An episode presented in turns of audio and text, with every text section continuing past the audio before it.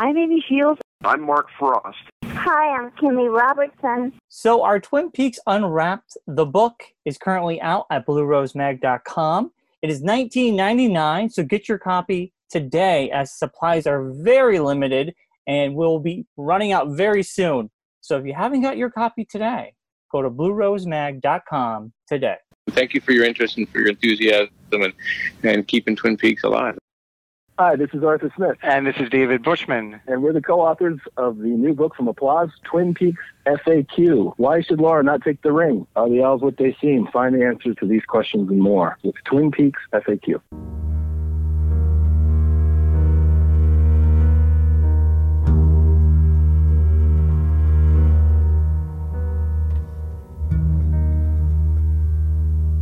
I got idea,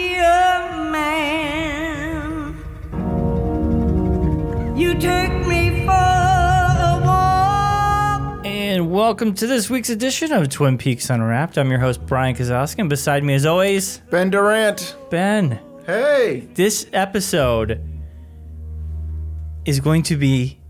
It, it, we I say this every week that this episode is the best episode, but I can firmly say, as to this point, this is the best episode. This is the best episode. every week I say that because they just get better. yes. So in July, we did a panel with David Bushman from uh, Twin Peaks Frequently Asked Questions book. We did a panel at ConnectiCon. Oh my god, to be invited on a panel. That's pretty exciting. I I was beside myself when you told me how it came about. I was sort of like confused. First, I was nervous. I was scared. I was petrified. I will survive. I will survive.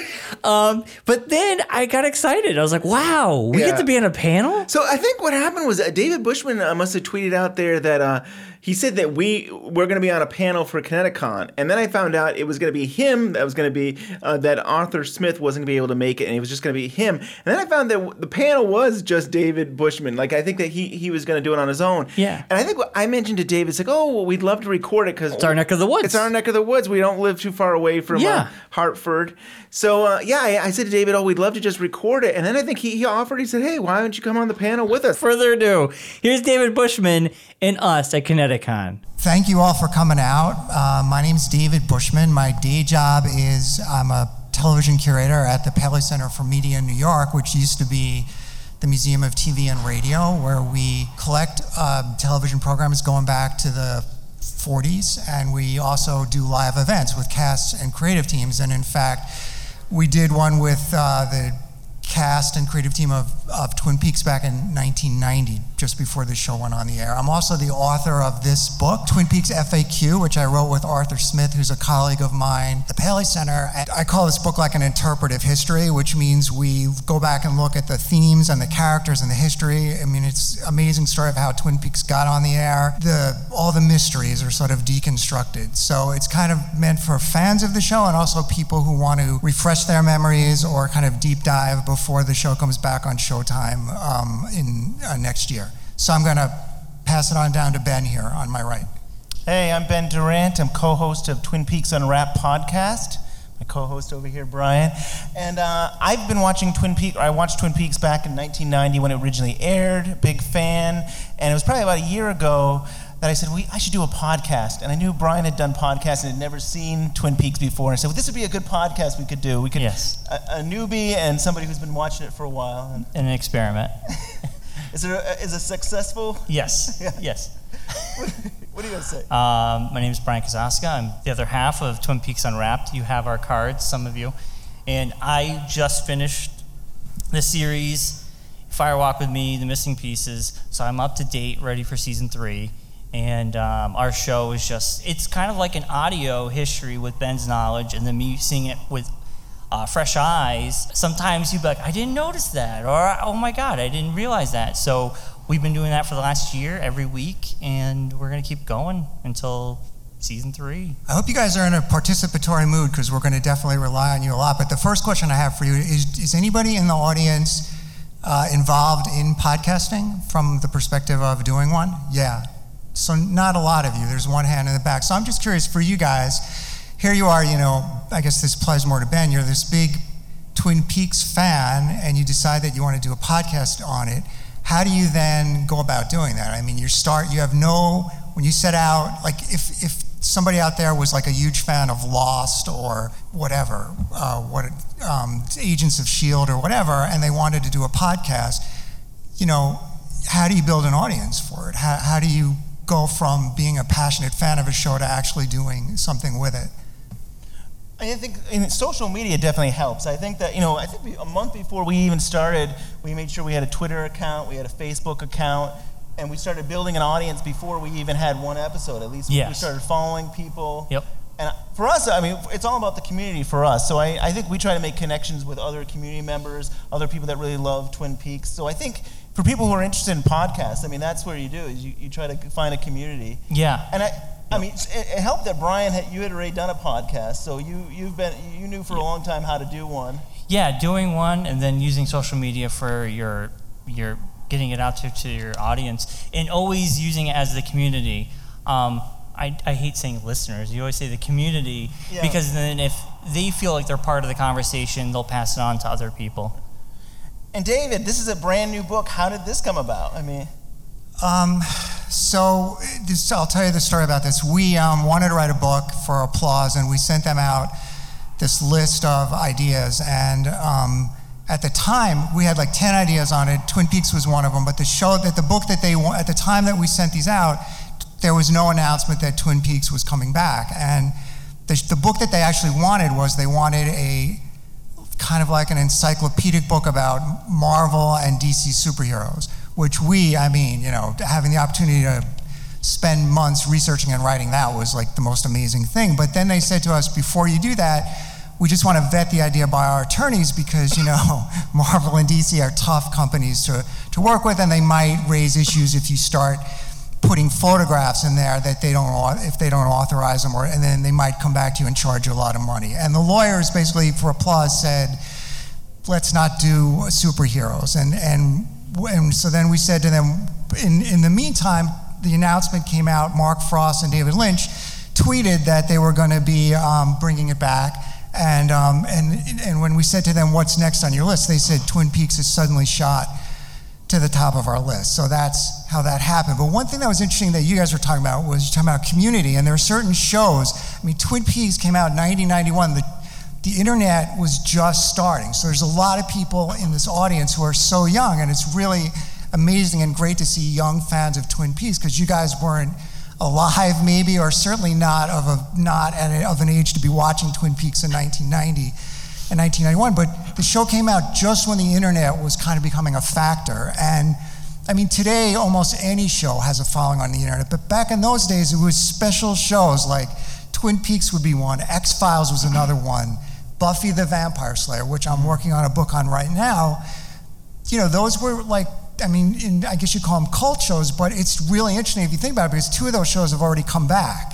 Um, and I think the fan communities have had a lot to do with that, the way they've kept the shows alive and convinced people that there was still interest in it. So, and I think, I think one, I think loss is another one, and I think one component for that kind of fan base is this whole idea of these mysteries that are unsolved. I mean, they don't lay out the answers for you, so people all over the internet speculating about what, who is Bob, uh, who is the man from another place, uh, who's the one-armed man.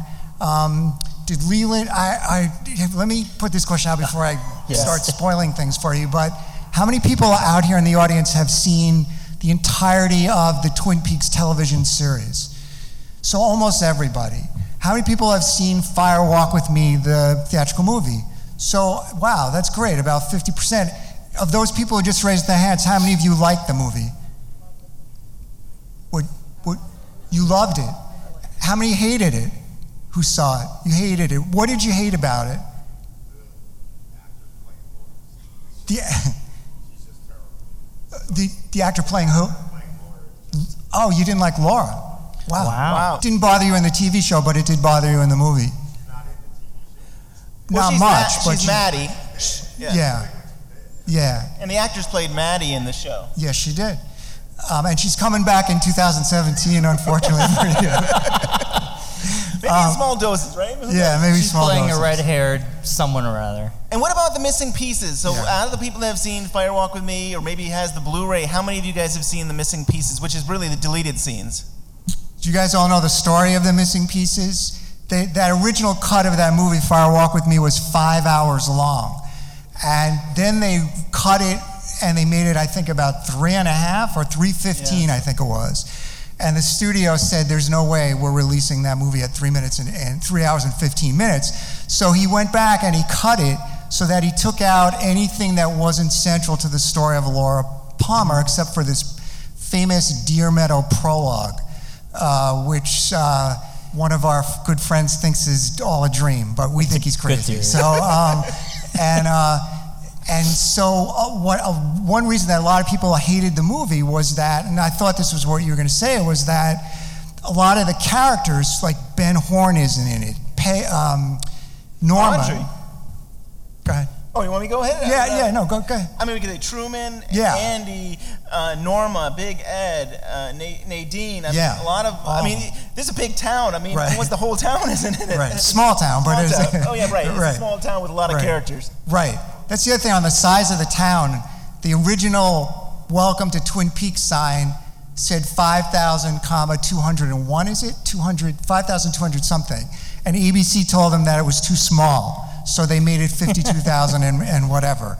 Uh, but uh, the thing is, these people that Ben was talking about, they most of them, not Ben Horne and not Audrey Horne, but most of the other people did film scenes for the movie, and they got cut out when Lynch cut it from three and a half to two, whatever it is.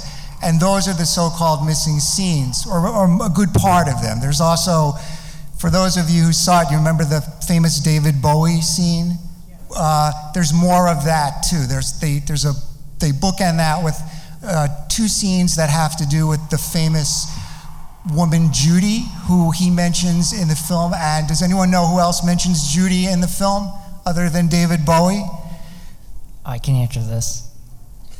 What did he say? What'd he- I said I can answer this. I didn't Oh, know Oh, oh, the, uh, the monkey, the monkey. which There's I a didn't monkey. know. Yeah. And and to me, the, I mean, David Lynch is a big fan of The Wizard of Oz. Yeah. Judy Garland played Yeah. Dorothy. So you wonder if Monkey Judy could be a relation. Yes, but there's also the story that uh, Harley Peyton, who was a writer producer for the show, said that uh, Judy was supposed to be Josie's sister. And there was this whole mythology that they built into the movie about Josie, uh, Josie, Judy, David Bowie's character, and Windom Earle, who, uh, but they wound up just uh, in the end throwing it out because it was just too much stuff. And I think that Uh, was Bob Engels, the uh, co-writer of Firewalk with Me, that did that. It is Bob Engel, right, right, right. Right. Not Harley Peyton, but Bob Engel. And there's actually this really cool scene. In fact, if you buy my book, um, there's this scene where uh, they have this actually. Uh, Richard Beymer, who played, I don't know how many uh, musical fans are out here. He was Tony in the original West Side Story, the movie version. But he uh, plays Ben Horne. And once that they found out that the show was being canceled, Ben Horne, uh, Richard Beymer is also a photographer, and he documented the final days on set, and he took a lot of behind the scenes photos.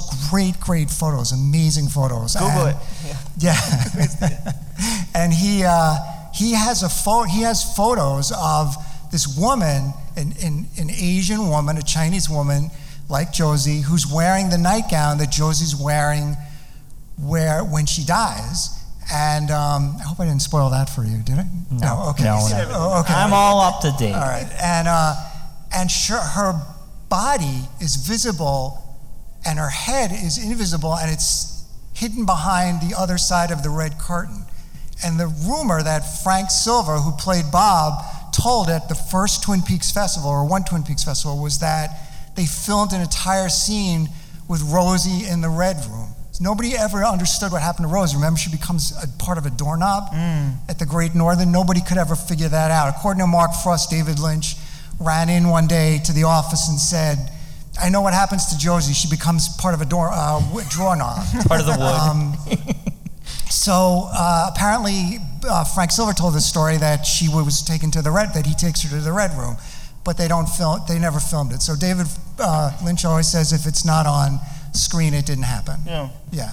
And I think, I think I'm talking about Josie there in, in the second season near the end, we're talking about fear and love. And it appears that Josie died from fear. And then you see Bomb, the little man, dancing on, the- on the Yeah. bed. But you wonder if it was fear that, that killed her. And then maybe, right, she went to the Red Room after that. Right. At least That's, that's a possibility. possibility. What do you think, Brian? I know, I agree. I think she's in the wood because there's a painting of her, and he. keeps, Oh, yeah, Pete Martell. Pete Martell is talking Well, to her. Josie. Yeah, and I feel like she was there in spirit. Right. And like she was in the wood. Yeah. I always wondered. think if he- I always thought it was a poem that Pete was doing, like some kind of poem to Josie. But he could be. I think he was infatuated with her Yeah. so much, and that he was just talking to her. Maybe he's the only one that could see her. I don't know. It's very weird.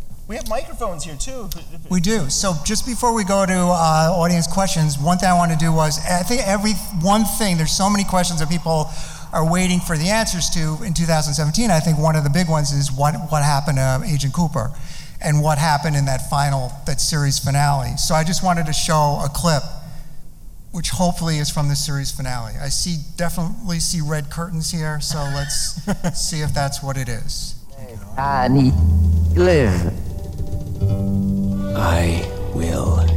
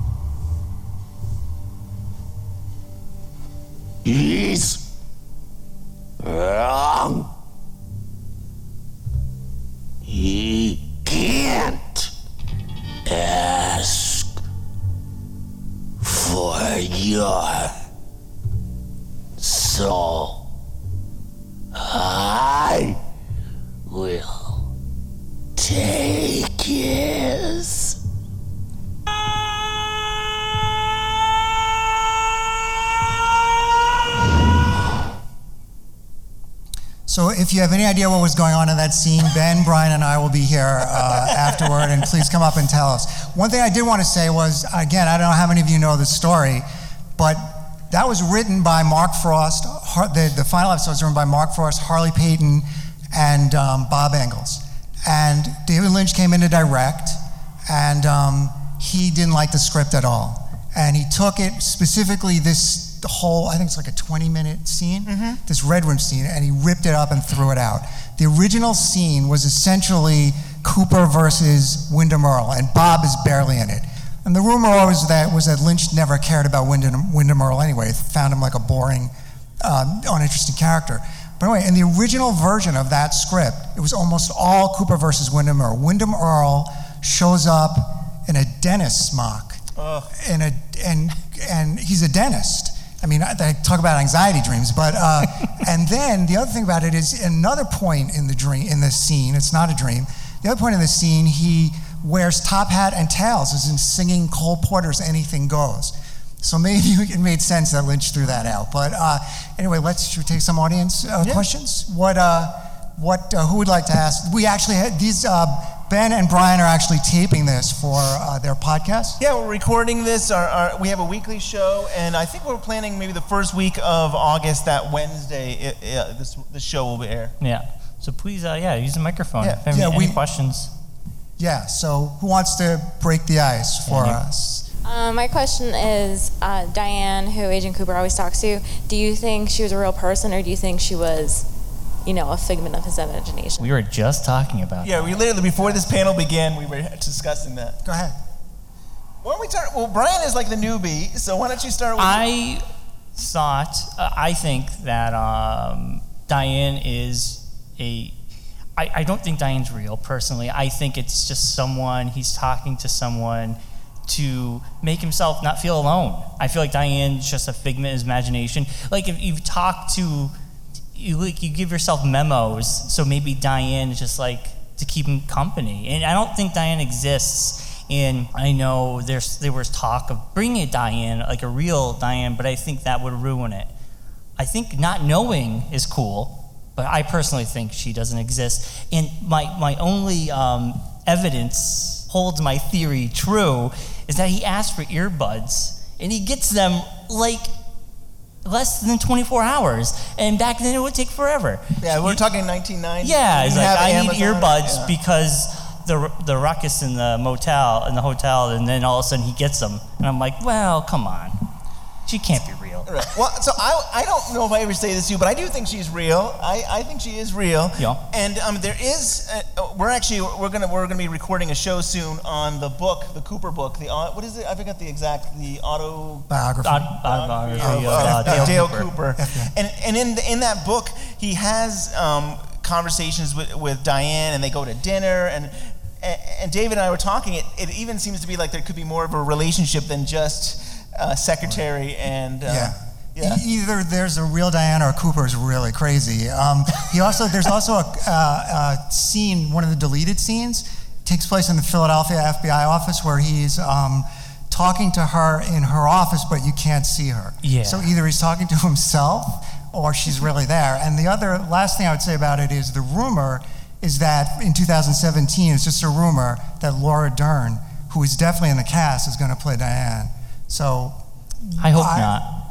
I think it'd be good. And if you know who Laura Dern is, she was in Blue Velvet with Yeah. Kyle MacLachlan. Yeah. What do you think? I, I always thought she was a figment um, just because he talks to her without, like, on the phone. Like, he'll talk to her like, recording. Yeah, that's just thought- another reason too. Yeah. I didn't think she was real, but who knows? She could be something else entirely. Yeah, yeah. It was strange sometimes where he'll start talking about the Kennedys or start talking about things that, like, would you talk to your secretary about, uh, or even like the, the season premiere of the second season, he's talking about how he would like to make love to a woman and Yeah. things like, really? Why are you sharing this with the secretary? Yeah. So if she was real, what actress would you cast to play her? It's a good one. That's really hard. Uh, think about it. Okay. I'll think about it. Okay. All right. Anybody else? Thanks so much. That was a great question. Thank you. Yes. So, what do you think they're going to do about Audrey, Pete, and Andrew being in the explosion at the bank? Oh yeah. Because it just, I know Pete's probably not, or definitely not going to be coming back. Right. So, and I don't know if the guy who played Andrew's still alive, but I don't know how they're going to come back from that Andrew's explosion. Andrew's dead. Okay. Yeah. Well, Sher- Sherilyn Fenn thought even way back in 1981, she thought that they were going to bring her back. Like they thought it was just one of these cliffhangers, but that they were going to find a way. You, you would think, you would think with the explosion and you saw the the bank guy's glasses go flying across In the street money, or something yeah, you'd yeah. think she would be dead. But uh, She's definitely coming back. That doesn't mean com- that she's yeah. alive, but she's coming. I think I think she's kind of unhappy that her role is not bigger. Is what I Hmm. hear about Really? that. So I, I kind of think, right? I think Pete Martell, uh, you know, Jack Nance is gone. And, uh, sadly, I mean that's such a sad thing. And um, and uh, J- J- uh, O'Hurley, maybe his name was the guy who played Andrew Packard. Yeah, I He's remember. gone. And and I think I think uh, Audrey might be might be back. She survived. She had the door to save her. She was the door, but Yeah, that was a pretty big explosion. yeah. What do you What do you think? Maybe she's kind of messed up from it or something. Maybe Yeah. maybe maybe that's why her role's so much smaller. Maybe she's like in a Yeah. wheelchair or something like that. Let me ask you. Let me ask you another question about Audrey. Okay, this is a big. This is a big dividing factor for Twin Peaks fans, and anybody could could answer. this. You know, I don't know if you know this, but there was supposed to be a romance between um, Cooper and Audrey Yeah. in the second season, and either depending on whose version of history you believe, either. Uh, Kyle MacLachlan said, No, I'm not going to do it because she's a high school student and that would be wrong for Cooper to do. Or Lara Flynn Boyle, who played Donna and was Kyle MacLachlan's girlfriend at the time, said, I don't want Kyle being in an affair with Audrey uh, Horne. So um, instead, they, they invented, they had to scramble and they had invented this character of Annie. Do you think that that was a mistake, or do you think that it would have?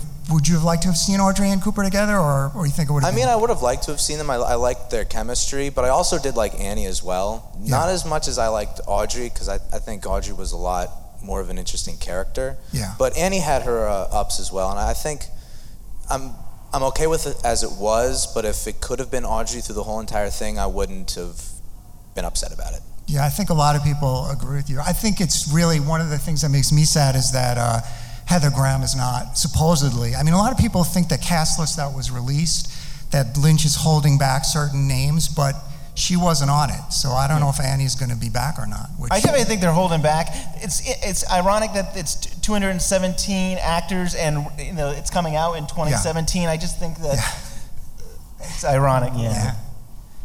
Um, anybody else have any opinion about Cooper and Audrey? And why the mic is being passed? So that scene with the bank, um, Catherine Martell is not in the last episode, but in the script, she actually is in the bank and she's running. to say, Andrew, you promised, and she actually blows up in the bank with with them. Audrey sees Catherine coming, and then the the bank blows up. It's true. It's Audrey instead of Pete. Pete's not in the bank. Oh, is that right? Yeah. Catherine had already survived one trauma, but uh, Yeah. The fire she- she- and she's not coming back either, supposedly. Uh, Right. and yeah. She's alive, and she Yeah. says she'd be interested. Yeah. Yeah. Another thing I just heard the other day was any uh, Parks and Rec fans out there, Parks and Recreation fans.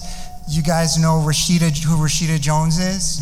Well, her mom is Peggy Lipton, and Peggy Lipton's Norma Jennings. And I hear that, I heard we just did an event with Rashida Jones, and she said that she really had her mom lobby hard for her to be in the new Twin Peaks, and she's not. So, you know.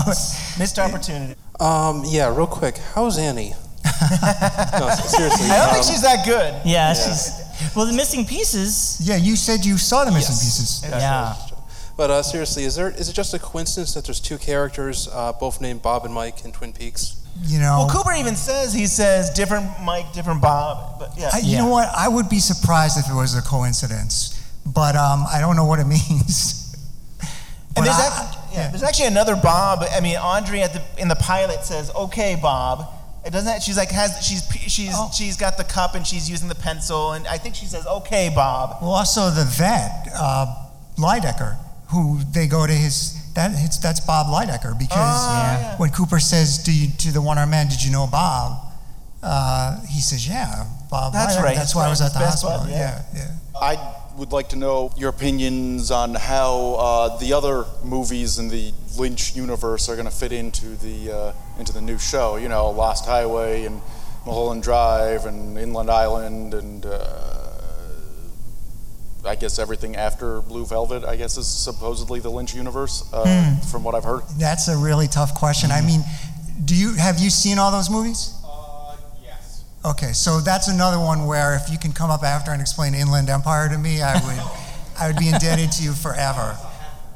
Okay, well that that is one difficult movie to decipher, but uh, yeah, I mean, there's things like these. You know, there, there has definitely been talk that some of these movies take place in the same universe, and that um, yes, and the whole idea of the mystery man being some way analogous to to Bob. I don't know the answer to that, and the thing about Lynch that makes him so interesting to me is 75% of the questions you ask me, I'm not going to know the answer to, but it's just. Uh, tell, do you know more about it though? No, about how they connect.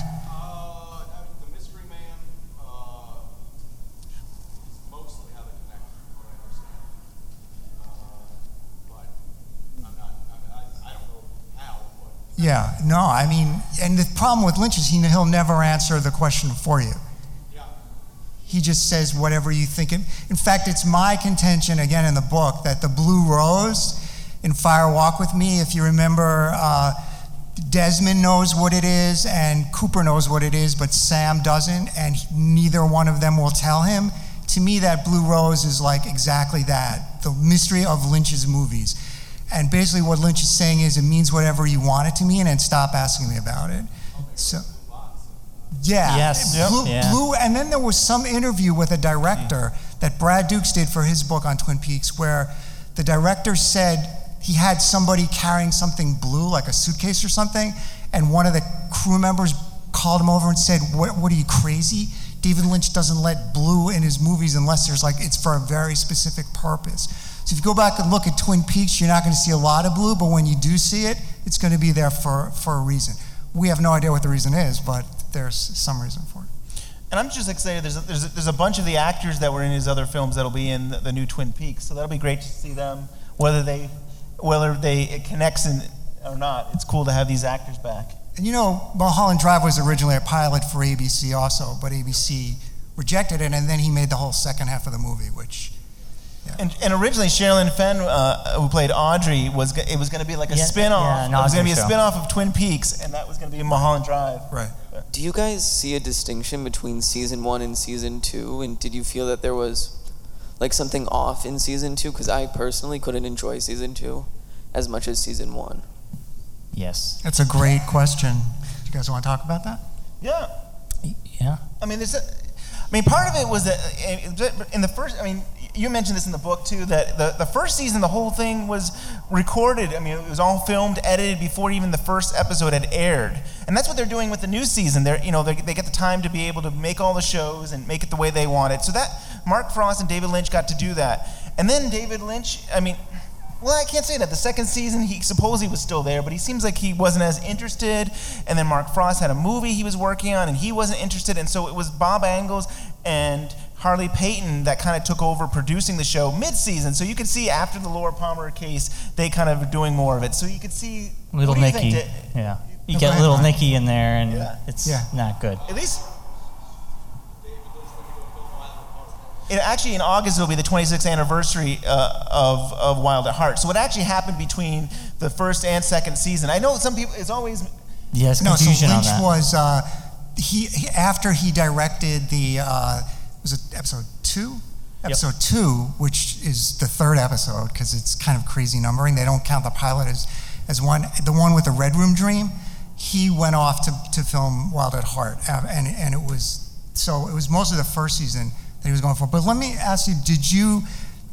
Did you like it as far as the resolution of Laura's murder, or do you think from the start of season two that it tells? Well, off? actually, I started season two and I got through like the first three episodes and then I just stopped watching because it really. My friend always told me like end at season one because it just doesn't get better, and I almost agree with her because I almost feel like I shouldn't have even started just because I enjoyed season one so much, and once I got to season two, it really didn't have the same feel, and um, I didn't enjoy it. From the from the start. So do you know who killed Laura? No. Wow. Oh, okay. It does get better, I think. I mean, it's my first time watching it from last year to now, and it. Do, I mean, if you can go and find out who killed Laura, and then one more episode after that, you could stop and be satisfied.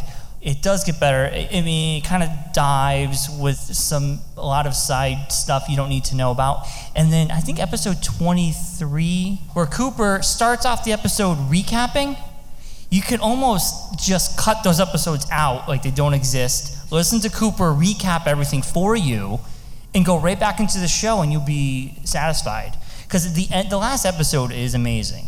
The last two episodes I think are really really good and it, it has the old season 1 vibe to it. And David Lynch did direct the final episode.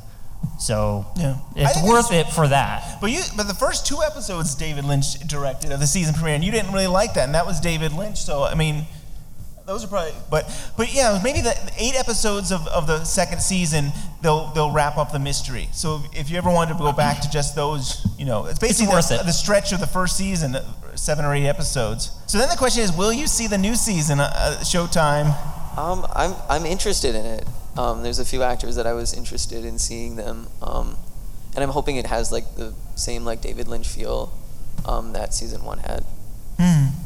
Yeah, because it's all written by Lynch and Frost and directed by, by Lynch, so it should be like that. There's a, my opinion would be that there's like four episodes after the Laura thing is solved that are really weak, and then Yeah. they bring in this guy Windom Earle, who was Cooper's old FBI boss and is uh, crazy as a bat, and uh, and that starts this whole new arc, and it picks up again then. So that would be my advice if you could if you could stand those four episodes in the middle. Uh, it's uh, it's worth pursuing. Yeah. Like, anytime they say mention Little Nicky, just fast forward through that part. Yeah. Little Nicky, it's, And Coo- Yeah, what are they Cooper doing? starts wearing flannel shirts because he gets suspended from the FBI, and Oh, man. that drove Lynch crazy. And um, and what what there's this woman Lana Budding, Lana Budding, Lana Budding. Oh, Lana, who Lena. every- Lena Budding, Yeah. every guy. My line in the book is every guy who who meets her is like just falls madly in love with her, but she couldn't win over a single Twin Peaks fan. You Mm. know, uh, so there's that thing going on too. It's really, uh, really bad. But And then and then they leave Twin Peaks. The name of the show is called Twin Peaks, and a character actually Yeah. leaves Twin Peaks, and we Ah. focus on that character. What you, yeah, I mean, you could say which character. What do you, what do you, what do you think of James? James Hurley, a motorcycle. Uh, Because he's one of the most divisive characters. You either hate him or you like him. Uh, yeah, all my friends they they absolutely hate James, but Right. I like instinctively started liking James. I was like, oh, I love James, and then they're like, what? But Yeah. Yeah, he travels outside Twin Peaks and oh no. It's, And you yeah. think that's the end of him? He's like, okay, he's leaving Twin Peaks, and we can move on to other stories. Oh no, we're gonna go for a, a ride with him. Yeah. nothing Yeah. to do with nothing to do with Twin Peaks. Yeah. that it was kind of a pointless arc that, that he didn't really uh, do and he just sort of gets caught up in this thing and then he's like okay uh, i'm going back yeah, yeah. And he has like four dollars, right? I love that. Like- He, he calls up Big Ed and says, "Can you send me my My money?" money. Then you can overhear. I think it was something like Four dollars. like send him his four dollars, his whole savings of four dollars. And I'm like, well, hopefully you just stay there and not come back to Twin Peaks. You definitely get the sense that they didn't know what to do with James and Donna after Laura uh, thing was solved. But what about that's the other divisive character I would say is Donna. What do you pro Donna or anti Donna? I have a question. Donna and Anti. Fire. Oh, where? Anti in the back.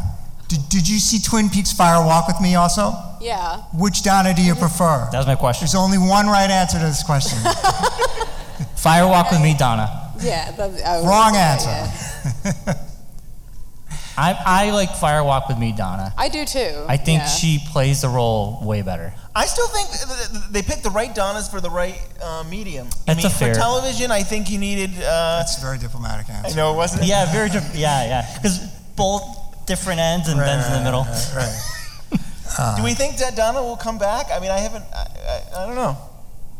Um, she's not supposed to, unless somebody new actress is playing her. Yeah. One other thing that has always stuck with me, one, uh, it's a little thing, but I always remember it. Uh, all of the coffee and pie scenes, and they, it's just those little continuity things that they, they keep going, kind of running gags. So I guess my question is, what are some of your favorite uh, running gags or just like things that continue throughout the show? Little jokes or something like that. yeah.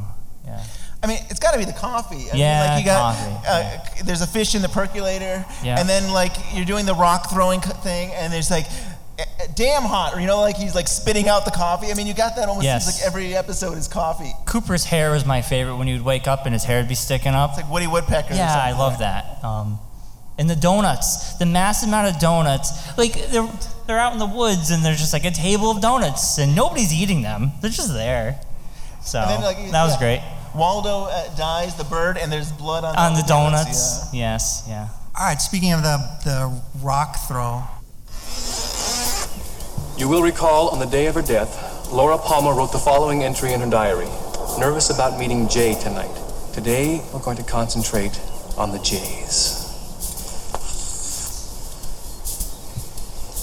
Harry, when I give the word, would you please read aloud each of the names I've written on the blackboard? Okie doke. Deputy Hawk, stand over here and hold this bucket of rocks up near me where I can get to them. Would you please put on the kitchen mittens? Deputy Andy, move down, stand by the bottle. Lucy, take this piece of chalk. Not too near, Andy. Oh, I'm Getting excited. And if I should strike the bottle after Sheriff Truman says a particular name, make a check to the right of that name. Oh, Sheriff, I almost forgot. When you say the name, also briefly state that person's relationship to Laura Palmer. Ready? Ready.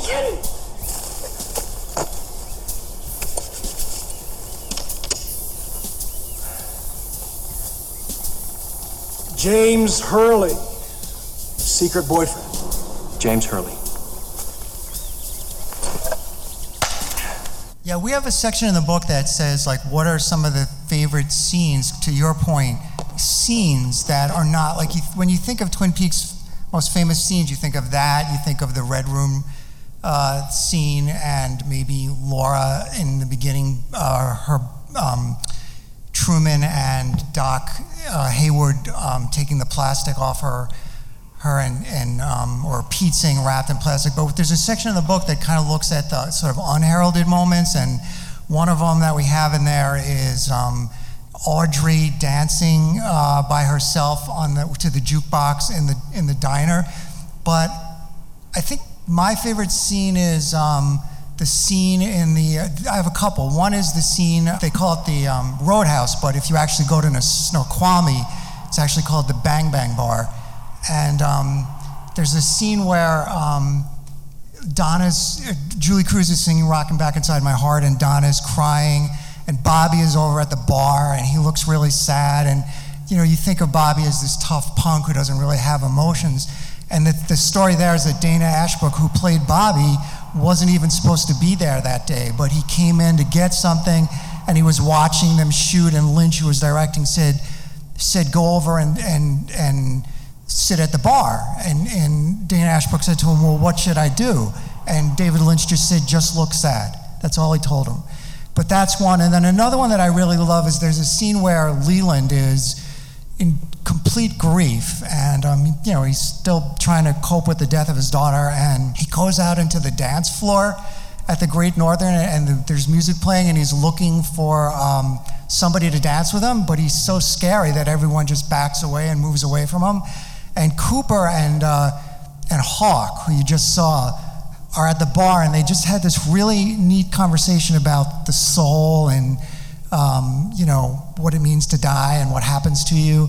And they go over to Leland, and in all in this show with all this violence and you know these horrible things that happen to people, it's like this really beautiful, tender little moment where they just they're so moved by his grief and and how uh, you know, embarrassing the situation is for him that they just go over to him and and they, they take him home. They, they basically save him from that situation. I don't know. What do you guys think of when you do you have do you have like unheralded scenes that you think of as like your favorite Twin Peaks scene, or, or just a scene that really sticks with you? Um, my favorite scene is uh, David Lynch's character Cole, and he's he's uh, he's falling in love with Shelley, and they're at the diner and they're in the booth and he wants to kiss her and Bobby walks in and he they kiss and like you know Shelly's doing it on purpose to get Bobby going. Yeah. and like uh, Cole turns around and he says like I'll I'm a you know watch what a real man I'll do it again or he, he makes like a joke to him and I think it's such a sweet scene. And I don't know I love that scene for some reason. It's good sense of humor and it's nice And Gordon Cole, for Gordon people who Cole, don't yeah. is David Lynch. Lynch, yeah. So I mean, that's something. and that makes it more interesting too And it's been said, I mean, I think Harley Peyton says in Wrapped in Plastic that um, David Lynch uh, basically went to him and said, I want you to write in a scene where I get to kiss Shelley Shelley. Johnson. Yeah, that's true. Maybe I'm just And, uh, jealous of David They were Lynch. kind of repulsed by the idea, but he, Yeah, they they're had like, to do it, right? an old man." Right, right, right. Uh, what about you? So what about me? Well, definitely the Roadhouse is an amazing scene. I mean, like, there's this feeling. I mean, I'm not giving any away, but there's this feeling that something is happening, and, they don't know what's happening, but something is happening. And it's just an amazing scene. I mean, I think it's the best scene of the whole series. But I also loved from the first season where um, we're in the morgue. I think it's in the morgue, and Laura's body is there, and there's a whole fist fight between. Oh, Truman actually punches Albert, and then Cooper comes by and he picks up Laura's a, a hand and he places it back down. And to me, it was like, oh, he's like he's kind of still that protector, and it's just a beautiful scene. I agree. It is a great scene. What about you guys? Any scenes that uh, that you remember the most, or that made the strongest impression on you? Yeah. Nadine and the Drapery Runner. because the funny thing was that right after that episode aired, the drapes in my house were very quiet. Uh, I think my mother did something to the drapes. you didn't use grease. Had nothing to do with grease and cotton balls. I think that's what she did. Yeah, it did okay. smell a little weird in the house, so I'm wondering. Um, but my question for you actually is um, we all saw Twin Peaks begin as this blockbuster thing that people had parties for and, the, and they had so much fun with it. Do you think that season two, with all of the preempting from ABC, destroyed the fandom because I remember I used to record this religiously every Sunday night and then it was on Saturday and Thursday and and it was just so aggravating to find this. Do you think that finally ABC just lost interest in it and lost faith in Twin Peaks, and that's the reason why they canceled it. I take it you you think that, right? Yes. Um, it was difficult to find. Here's the thing about Twin Peaks: they put it on Thursday nights, and I don't know how many of you are old enough to remember must-see TV, but it was nine to ten on Thursday nights, and that was Cheers, which was the most popular show on television, and then a show called Grand, which was not the most popular show on television, but it couldn't be Cheers. And the reason that, in, that ABC started playing around with the time zone was because from the, f- from the first day on, the ratings just kept falling. And they didn't fall, they, for a while there, they, they were okay, but then they just took a nosedive. And, that, and that's when ABC, uh, I don't think, I agree with you, I don't think that's the way you improve ratings. And if they were invested, if they believed in the show, they would have um, found a better way to do it because you don't want to you don't want to not know when it's on. It's it's a bad thing. But the thing is also that this this that there was always this dichotomy between the creative people at ABC, the programming people, and what they call the suits. So it's basically LA versus New York. And the suits hated it and never wanted it on the air in the first place. So when it started to dive, they were probably celebrating. Um, they just didn't think it could be a hit. I always thought, I mean, it would have been, maybe they should have gone short seasons. I mean, that's what a lot of TV does now, where you have seven, eight, ten episodes. And it, it would have wrapped up the Laura Palmer case. And Yeah. then you could maybe had a, a third season.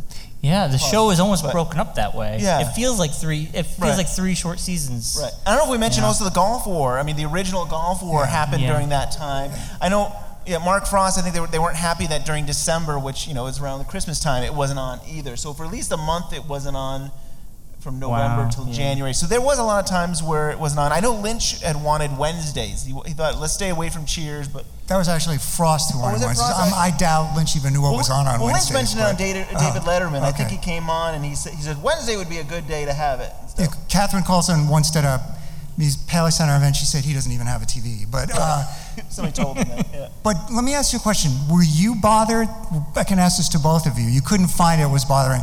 Were, did you agree with critics and executives who said they were taking too long to, to solve? Did you feel like you were, were losing interest because? I lost interest in the show after they solved. Oh, so yeah. So you're so right so- after we solved it and, and Maddie died, that's when I was like, okay, what, what do we have? I personally did not like Windom Earle.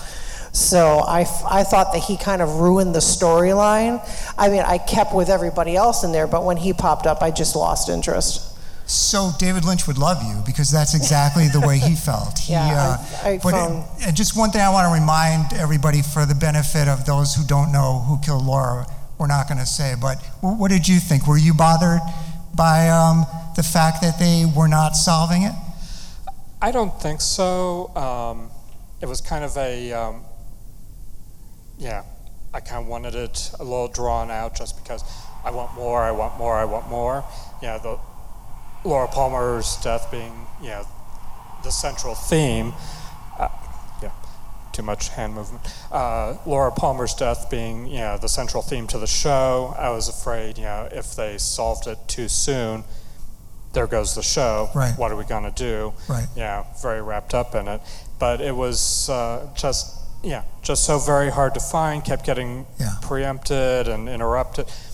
I was in, living in Cincinnati at the time. We had an extra preemption because in the middle of it, and we were having a, um, a viewing party with coffee and donuts. Awesome. Um, a little group that I worked with uh, got together, and the Cincinnati Reds won the World Series, and they Oh. came home, and there was a big party on Fountain Square. And they cut into the show for live coverage of that. No one watching Twin Peaks was interested in baseball. Hi. Wow. Right, right, right. wow. I thought. Uh, I, I, so I, I really just kind of lost the thread of everything. I think, and Yeah. it just, yeah, it was that was before the days when you could go on YouTube, go on, you know, whatever, and just you know catch up. You know, there was no on demand. There was no, yeah, none of that. Today, like you were, you know, kind of getting at the, uh, it would make an excellent short season cable show that yeah, did not exist back then. Exactly. I think Twin Peaks, uh, like Ben said, I think Twin Peaks helped, was ahead of its time in, in that way. They, people talk about it being a pioneering show, and I think that's one way. Does, does anyone in this audience ever see the, a show that aired on uh, AMC called The Killing? It aired on AMC for a bunch. The, the same thing, ha- I mean, it was nowhere near as good as Twin Peaks, but the same thing happened there when she refused to um, expose the killer at the end of the first season. The critics just excoriated her, and there's, it was just so hard to believe that they, they didn't learn from that what they did with Twin Peaks. But anyway, anybody else have any special memories of the scenes of the show, or want to talk about whether they felt um, that Laura's murder was solved not quickly enough for them, or either that, or just a scene that they that that they remember as being really great? Yeah, all the way in the back there. Well, I really enjoyed the episode where the uh, killer is revealed, and there's little things I noticed. I that appreciate that, by the way. Yes, uh, especially uh, I remember w- watching it again and noticing how Hawk would just look at the killer uh, when everyone else leaves the room. He's still looking as if he n- is suspicious or knows something's up, and it just builds to that climax, and that is just amazing uh, by all, by everyone involved without giving too much away. But yes, that's definitely uh, memorable. Anybody else have any? Yes. And then we'll take you. Which one? Uh, this woman here in the front in black. Called me a woman and not a girl, so I must be getting Oh, old. I said woman. In, I said woman in black. It, was, it just seemed better than girl in black.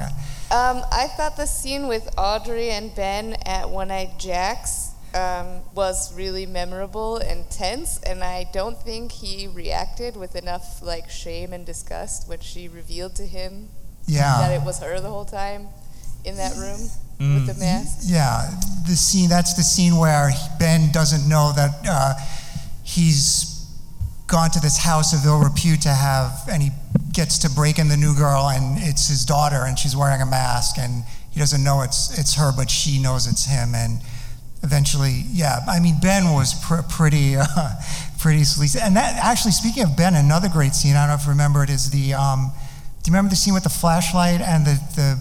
You know who the, who that girl is who's doing that dance? Little known fact. I don't know if you guys read my book or not, but uh, it's the the sister of the director David Fincher. You know who David Fincher is? He did like Seven and House of Cards, and what else did David Fincher do? Oh gosh, he, he- did. Uh, how can I not? Uh, what? Fight Club. Fight Thank Club. you. I Yeah, like, yeah, Fight yeah. Club. Yeah, Yes. good stuff. So- Love that director. So if you've seen that scene in Twin Peaks with, uh, I forget her name, the, the Louise Dombrowski, I think it is, dancing, uh, and Ben and Jerry as little boys are looking on. She's got a flashlight. That's Emily Fincher. Uh, but that that is a great scene. Though. I agree with you that he didn't respond well. It, I th- it seems like Ben Horne was more bothered that his daughter found out that he, he had the one eye jacks than he was that he almost Seduced her, yeah. yes. Seduced. yeah, I'll use that term. That's also another mystery never solved is whether Ben is Donna's dad or not. Um, yeah. Anybody else? Great Twin Peaks scene. Yes. I like the scene where uh, Cooper gets inducted into the uh, into the club. Uh, the, The Bookhouse Boys. Yeah, Yes. Bookhouse Boys. Yeah, yeah, that's. I, I think that's really. I mean, you know, I, I've, I have an affinity for secret societies and and uh, such, and I, I mean, I think the, the that's great because you know it shows the friendship and uh, and it, it's it's small, but it's uh, it's really great. And uh, I also like uh, when they when they raid One Eye Jack One Eye Jacks too. That's uh, that's a pretty great scene. You know, it, Yeah. it had it had a bit of uh, an Untouchables feel to it. I guess I don't know. Yeah, I think that friendship between Cooper and Truman is really um, uh, ins- inspiring or a bromance or something. Yeah, bromance. Yeah, And it's so sad that that Truman's not going to be back. Uh, I think he just didn't want to leave Hawaii, right? Or Is that- maybe, yeah. Well, The, the Oh, actor oh, the gonna be actor's there. We, the- right. we might see Truman still, Right. possibly. The original actor cast as Truman was um, Robert Forster, and he is on the cast list. So there's a lot of speculation that he's going to be Harry Truman. he was Uh, one of the cops in Mulholland Drive. Yes. Yeah. Yeah. I have two scenes, not necessarily my favorite, but um, the one scene I always think of when I think of Twin Peaks, just how surreal it is, is when they're at the meals on Wheels house with the old lady and her grandson, and everything's just so weird. Cream corn. From the movie, right? Yeah. And that's David Lynch's son in real life. I mean, that Oh, was- really? Yeah. No, the one in the TV show is his son. Right. Right. The one in the movie is not his son. Another scene um, when you were saying about Donna and James being divisive characters, I always think about the scene where um, they're with Maddie in Donna's living room and they're playing the guitar. And just you and me. Yeah. Don't That sing it. No. It's just so weird. And then Donna sees James looking at Maddie, and Yeah. it brings up the whole, oh, he'll always prefer Laura, or at least in her mind, I thought. That that is definitely one of the greatest scenes in the series, and then it has this amazing ending too, when Bob hops over the uh, couch Yeah. toward Maddie. That is an amazing scene. Yeah.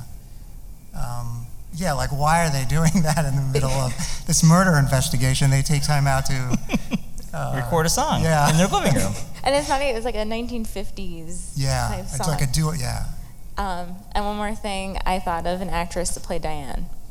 Christina Hendricks, I think, because I was just Oh. watching Mad Men a lot. Like, I could see her would- being the secretary. That would be great. That could work. Yeah. Yeah. Yeah. Let me ask you, where? How did you discover Twin Peaks at your age? Um, I just saw it on Netflix, and I always heard about it being like one of those cult shows, and I just turned it on. Like this was a few years ago, and I, I got sucked into the first episode, and I'm like, oh my god, this show is amazing. And you watched both seasons and the movie. I honest, I didn't watch the movie, and I did. Um, I still need to finish the second season. I after the killer was revealed, and a few episodes after that, I was recommended by a friend to stop it. Oh, okay. Yes, and I don't want it to be ruined for me. Yeah. But I will go back now watching that. I will finish it Okay. You should. Yeah. because I don't want. I just don't want it to be ruined for me because I You will. said you did watch the movie or didn't watch the I movie? didn't watch the movie. But you just mentioned a scene that was in the movie. I think she was talking about uh, the, the. I think that she was talking about uh, the grandson and the and grandmother Don. from Yeah, the, the Meals from the on series, Wheels. Meals on Wheels. Yeah. Yeah. They, they are in the movie. Oh, okay. I will. I want to watch the movie too. Yes. Well, you know, um, the ABC was giving uh, Lynch and Frost a really hard time at the end of the first season to solve the murder. And so David Lynch, an interesting story in my book, is that uh, Mark Frost and I think Harley Peyton, for, to, for the first episode of the second season, went. They had heard that Steven Spielberg was a huge fan of the show, so they went to Spielberg's house and they asked him if he wanted to direct the first episode of the second season, and he said yes. Apparently, they didn't clear this with David Lynch. They went to Lynch and told him, and Lynch said, No, no, no, I want to direct it. So he directs the first episode of the second season. And if you remember that, that's the one with the giant uh, and the waiter, the old, the, the old waiter who brings them the milk. And remember that ABC is saying, You got to speed this up, you got to tell us who killed Laura. And that scene is the slowest moving scene. So that's basically Lynch telling ABC to go screw themselves. And so he deliberately slowed it down, you know, but. Right. So Steven, Steven, uh, so David Lynch basically says, no, no, no. I'm gonna I'm gonna do the first episode, not Steven Spielberg, and maybe later on Steven Spielberg can do it. But interesting also is uh, Brad Dukes has a letter that basically where Steven Spielberg actually wrote to ABC trying to save the show, which I think is interesting. Brad Dukes has he's the uh, book uh, Reflections. He has his own podcast, and on that podcast he read Steven Spielberg's letter. Yeah. Also, Quentin Tarantino was another big director was a huge fan of the show too. I think we're out of time, guys. So unless anybody else has any questions that we didn't address or anything they wanted to uh, to add, I think we've pretty much uh, used up our hour. Uh, I want to. Anybody else have anything that they? Yeah. I've just been really interested in everyone talking about like stopping the show, not finishing, and I think that for me, I approach the show as already an established David Lynch fan. And I think that that really changes your perspective because for me, I was like, well, every Lynch film that I've ever seen, like I watched once and I still didn't know what was going on. So you go back and watch it again. So for me, I was just like, okay, I need to keep watching because there's just going to be more stuff. And I know I'm going to need to rewatch it to totally get what's going on. Mm-hmm. And I'm, wonder- I'm wondering too, like how you all approached it, like if you had seen other David Lynch things and if you think that that changes your perspective on the show. Well, I approach it exactly the same way you do, and I think that's what I love about David Lynch, and that's why when people say to me, "What do I think the new season will be?" I say, "I think it At the most, it will be amazing, and at the worst, it would be it will be interesting because I think everything that he does is interesting. I was like 15 when I saw Twin Peaks, and David Lynch. That was the first time I had seen David Lynch's work was Twin Peaks. But once I saw that, I was like, I got to see everything that David Lynch has done, and, and so I'm just excited to see anything he, Yeah. he comes out with. The only David Lynch movie I haven't seen is Straight Story. Really? Uh, I, I don't know why it doesn't appeal to me for some reason. Is it Have you- Disney maybe, or is it? Uh, I don't know. Have you seen Straight Story? That that's actually the only one I haven't seen. Yeah, so maybe we'll see it I liked it. It was good. Yeah, uh, yeah. It's, it's not Lynchian though, right? It's pretty Lynchy and it's slow. He's on a he's on a tractor and he's going to see his brother and it's like it's it takes its time to get there and they have a great com- it's very Lynch dialogue where he's talking to his brother and oh okay it's it's good stuff. We'll cover it on the podcast. Yeah, we are. Well, So it's gonna be. It's good. There's an anniversary coming. I can't remember, but there's an anniversary, Anniversary. coming in the spring. Yep. That we'll be talking about that. so I would love to see a, a, a raise hands. How many people are gonna watch the new series? I mean, how many people are? Look like just about almost everybody. Yeah, everybody. Cool. That's good. All right. Well, uh, Brian, do you have anything you wanted to add? Oh, well, just to answer that question, um, like David Lynch, uh, Twin Peaks for me with Ben, and I've seen Lost Highway as a teenager. We did Mulholland Drive, and I was so nervous to watch. I watched the movie, and I'm like, oh man, is this going to be too heady? What am I going to do? What if I don't get it? And then my aha David Lynch moment was seeing a YouTube clip where a mom and her son saw Mulholland Drive together, which was odd. So they saw the movie together, and they asked David Lynch. We just saw Mulholland Drive, and we we cannot figure out what was it about. And David Lynch goes on to explain whatever you think, that's what it is. And for me, from that moment on, I was like, okay, I don't have to worry. It's just whatever you think. And I think that's what makes him such a great director and storyteller. He allows you to create um, that world and what you think. And I like the fact he'll never tell you. I love that. I like. I hate when 20 years down the line, someone from Lost will be like, "Well, this is what it meant," but I don't want that. I want never to know. Um, I I compare it to a, a song. You listen to a song, you love that song, and then when the artist comes out 10 years and says, "That sound, that song was about my son going to the store," and you're like, "No, you ruin it for me." And I, I I love David Lynch for that, and I think I, I, I approach all his movies just open minded, and at the end, I don't get it, but I'll figure it out eventually. You know, You're there for the ride, right? You're there for the ride, yeah. Yeah, and I Yeah. think also like a lot of times he may not even know what it means. I think Yeah, it just feels true. feels right to him. And- Yeah. yeah. Anyway, I really want to thank you guys for coming. We love talking about Twin Peaks with people who love the show, and we could do that all day. In fact, they do it every week. So uh, listen to their podcast. Yeah, every Wednesday we've got a we've got a show we've been doing. And David, you've got your book out, Twin Peaks Frequently Asked Questions. It's available for anybody who wants to buy it. It's a great I think book. I've said that ten times already. And we're, we're gonna we're gonna have an interview with you uh, in the next week or so. Okay, thanks a lot, guys. Thank you. Thank you. Thank you. Yeah. So thank you, David Bushman, for having us on your panel.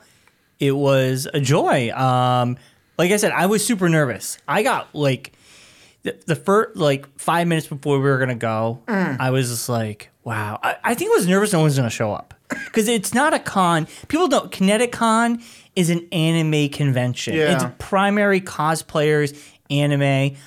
I was like a Twin Peaks panel. This is gonna be weird. Right. 45 people showed up. And I think the nervousness went away the moment David Bushman started talking.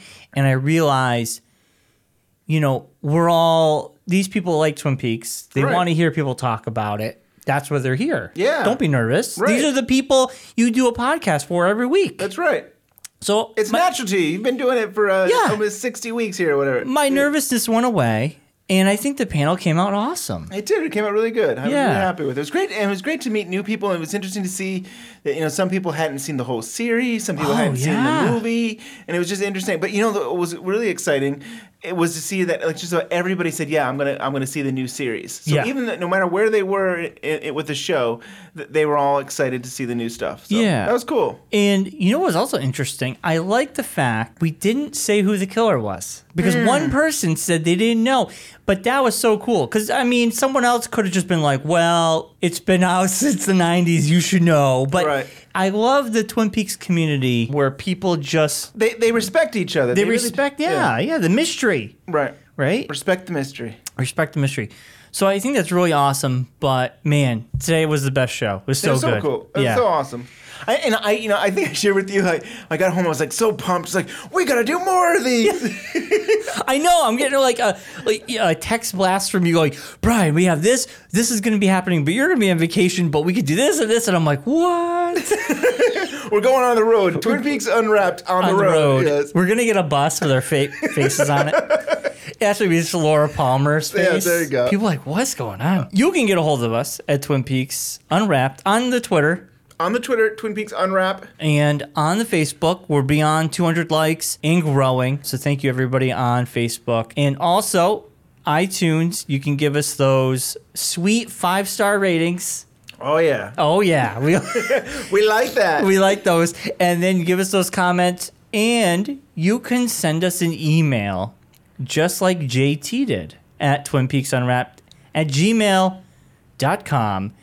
JT writes, loving the alternative views of Firewalk with Me. Now, we just did our Firewalk with Me series not that Mm. long ago. Don't really go along with the dream theory, which I've not heard before. That's John Thorne's dream theory. Now, John Thorne's dream theory is popular, but people don't like it. Like, people like it, but they don't want to accept it. It's a hard thing to accept because if you accept that, then you have to believe that maybe these people aren't real or didn't happen, Mm. and yeah. Yeah, yeah, right. I mean, yeah, it is a tough one to swallow. Part of me, I kind of go in that direction, but I want to have. I almost feel like the dream theory, and I got to bring something to to it that I believe, Mhm. right, and make it my own. But Yeah. but it- I'm glad people got to hear it. Because I think a lot of people on uh, Reddit were talking about it, and Mm. now they got to hear the man say it, which Yeah, is really cool. it's really awesome. JT writes, but that's mainly for reasons of taste, as the theory is really, really clever, and I love thinking about it. And I think that's what it. I, people do like thinking about it. It's cool. I think my favorite Lynch film. Now this is two emails. I kind of pushed two emails together, so JT's probably like, I didn't write it in this order, but it's two emails I mushed together. I think my- JT also goes by Jamie. Is that right? Yes. Yep. Yep. I think my favorite Lynch film is Mulholland Drive with Firewalk with Me as a close second. Mulholland Drive was for me pure Lynch. Deep sadness and all built around an amazing performance by a talented actress. Now we did our Mulholland Drive a couple like last year. I never thought of MH being quite close to Firewalk with Me as mentioned in the pa- last podcast, but now I think about it, it really is. So this Hmm. person kind of changes their mind listening to our show going, wow, I mean, the whole dream stuff. Right, and even in this panel, there was this idea: is like, it, is it is the universe all together? like, do they all the belong to Lynch the same universe. Because we're going to be doing Lost Highway, and someone did on the panel mention how there's actors from Lost Highway that are being season three. Does that mean Mm. Lost Highway is part of Mm. Twin Peaks? We haven't got to Lost Highway, so I. You're gonna have to wait till 2017. So yeah, yeah. it's uh, spring probably. We'll be doing the 25th anniversary there. Cool. So JT wrote, "Keep up the good work, Jamie." P.S. Since Scott Ryan unleashed his hairstyle theory, I'm finding it hard to comb my hair in the morning without thinking whatever style I choose may somehow be symbolic. Are you doing that, Ben? I'm not. that theory was cool. People like that theory. Yeah, I did- still need to go back and rewatch them. I mean, I've I've heard. I mean, I heard Scott talk about this before, but I still need to look at it again and say, okay, does this mean this is the Cooper from the past and this is the, Cooper, the present Cooper or future Cooper? Or You know, Scott Ryan does bring up a good point. Nothing's done nilly nilly willy on the Mm. show. Everything has a purpose. So uh, it's a if we ever theory. interview Kyle MacLachlan, we're gonna have to ask him. It's like, do you know of anything? Because like here, you have an actor who who is having his hair done for different scenes. What if we interview the hairstylist? There you go. Let's go. We'll do that.